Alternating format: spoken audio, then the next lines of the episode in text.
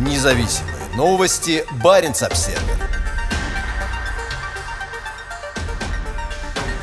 Российские рыбаки нарушили правила схода на берег, отправившись на лодке в закрытый район. Члены экипажа мурманского траулера «Мелькарт-5» оштрафованы полицией за выход на лодке за акваторию порта Киркинесса.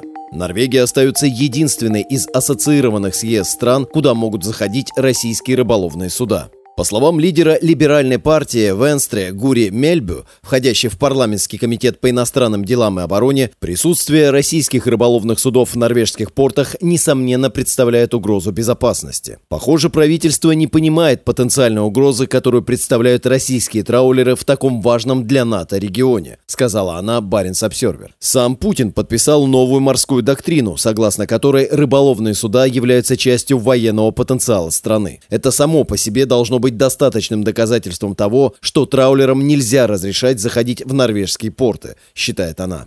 Мелькарт-5 стоял в порту Киркинесса в июле. В соответствии с норвежскими правилами, морякам разрешается сходить на берег и возвращаться на судно без проверок, но на берегу они должны оставаться в пределах географически ограниченной зоны, определяемой главой местной полиции. Однако в большинстве случаев соблюдение правил – это вопрос доверия и никак не контролируется. 17 июля российские моряки спустили за борт небольшую лодку и отправились по Лангфьорду в направлении моста Стрёмен, связывающего район Киркинесса с остальной Норвегией. Могу подтвердить, что люди, принадлежащие принадлежащие российскому рыболовному судну «Мелькарт-5», оштрафованы за нарушение правила схода на берег за проход на лодке к мосту Стрёмен, рассказал начальник полиции Финмарка Эллен Катрине Хетта. Во времена Холодной войны перед норвежскими военными стояла задача взорвать именно этот мост, чтобы замедлить продвижение сил противника в случае вторжения. В последние месяцы на учениях возле моста можно снова часто увидеть бойцов гарнизона Сёр-Варангер. С западной стороны моста на берегу уложены мешки с песком. Похоже, это сделано, чтобы можно было оперативно создать укрытие. В нескольких метрах вверх по склону находится укрепленная мешками с песком траншея, служащая укрытием для стрелков. В случае военного конфликта на границе Норвегии сильно милитаризированным Кольским полуостровом мост Стрёмен, безусловно, является стратегически важным объектом инфраструктуры. Российская война с Украиной показывает, насколько мосты важны для передвижения вооруженных сил. В то время как российские частные автомобили, которым разрешено беспрепятственно ездить по трассе Е6, при въезде в Норвегию проходят таможенный контроль в пункте пропуска Стурсгук. В случае конфликта большинство рыболовецких судов способны из порта в Киркинессе, где они редко подвергаются контролю со стороны властей, доставить взрывчатку, мины или другое опасное снаряжение к мосту Стрёмен или расположенным рядом с ним военным объектам.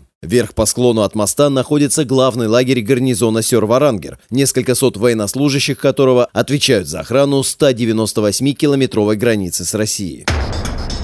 Повышенная угроза. Весной этого года правительство выделило дополнительно 100 миллионов крон, примерно 10 миллионов евро, на поиск шпионов, борьбу с гибридными угрозами и увеличение числа полицейских на севере Норвегии. Нам необходимо предотвращать, обнаруживать и пресекать разведывательные действия, саботаж и влияние со стороны иностранных государств, заявила Баренц Обсервер министр юстиции и общественной безопасности Эмили Энгермель. Начальник полиции уверяет, что ее подчиненные внимательно следят за ситуацией, в том числе за изменениями угроз безопасности, возникающими после 24 февраля, когда силы Путина осуществили жестокое нападение на Украину. Полиция следит за всеми действиями и ознакомлена с анализом угроз, проводимым ежегодно полицейской службой безопасности, в которой особое внимание уделено в том числе России, сказала Хета. Она добавила, что полиция ведет диалог со всеми собственниками объектов критической инфраструктуры, а не только с оборонным ведомством.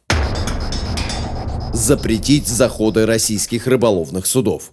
По словам депутата парламента Гури Мельбю, она обеспокоена тем, что государство не способно контролировать, кто и что находится на борту российских траулеров, которым разрешено заходить в норвежские порты. Либо они не проверяют, либо точно знают о происходящем, но предпочитают ничего с этим не делать. Оба варианта одинаково плохи, сказала Мельбю. Она подчеркивает, что во время войны в Европе Норвегии сейчас как никогда важно оставаться вместе с соседними странами и ЕС. Необходимы чрезвычайно мощные санкции, на которые должны согласиться все страны без исключения. Правительство не может продолжать подрывать санкции ЕС, поэтому очевидно, что в Норвегии должен действовать такой же запрет на заход в порты, как и в ЕС, считает Мельбо. В конце апреля правительство объявило, что последует решению Евросоюза закрыть морские порты для российских судов, но сделало исключение для рыболовных судов. Сегодня ни одна другая европейская страна не разрешает российским траулерам заходить в порты. Главная рыболовная газета Норвегии Фискенбладет в эти выходные опубликовала резкое обращение к правительству с призывом запретить заход российским судам. На наш взгляд, плохо, что своей политикой Норвегия помогает крупным российским рыболовным олигархам, а на практике, значит, и российской военной машине, говорится в редакционной статье. В этом году российские рыбаки выгрузили в норвежских портах уже около 90 тысяч тонн рыбы на сумму полтора миллиарда крон. По данным Фискербладет, это на 415 миллионов крон больше, чем за аналогичный период прошлого года.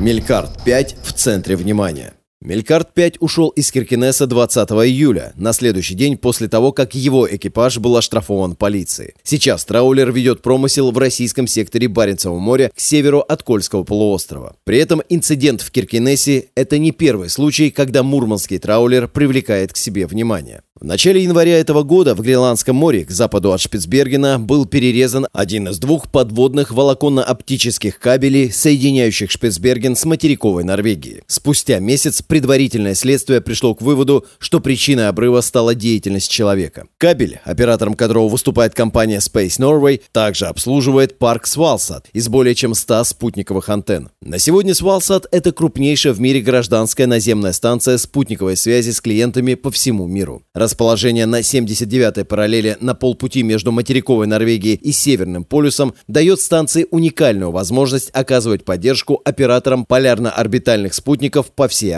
орбите. Судя по данным системы АИС за 5-9 января, опубликованным в подробном материале норвежской телерадиовещательной корпорации НРК, в районе, где проходят кабели, курсировали 4 российских рыболовных судна, в том числе «Мелькарт-5». Обрыв был обнаружен 7 января. В дни до и после обнаружения обрыва «Мелькарт-5» проходил над кабелями 20 раз. В компании «Мурманск Сифуд», которой принадлежит судно, заявили, что не имеют никакого отношения к неисправности кабеля. Позже, во время захода в Босфьорд, экипаж был допрошен норвежской полицией. Позже полиция закрыла дело, не выдвинув дополнительных обвинений ни в отношении «Мелькарт-5», ни в отношении других российских рыболовных судов, находившихся в районе в это время. Дело так и осталось нераскрытым. В Мурманск Сифуд не ответили на запрос Баренц Обсервер о причинах спуска на воду лодки и похода в район моста Стремен возле Киркинесса 19 июля.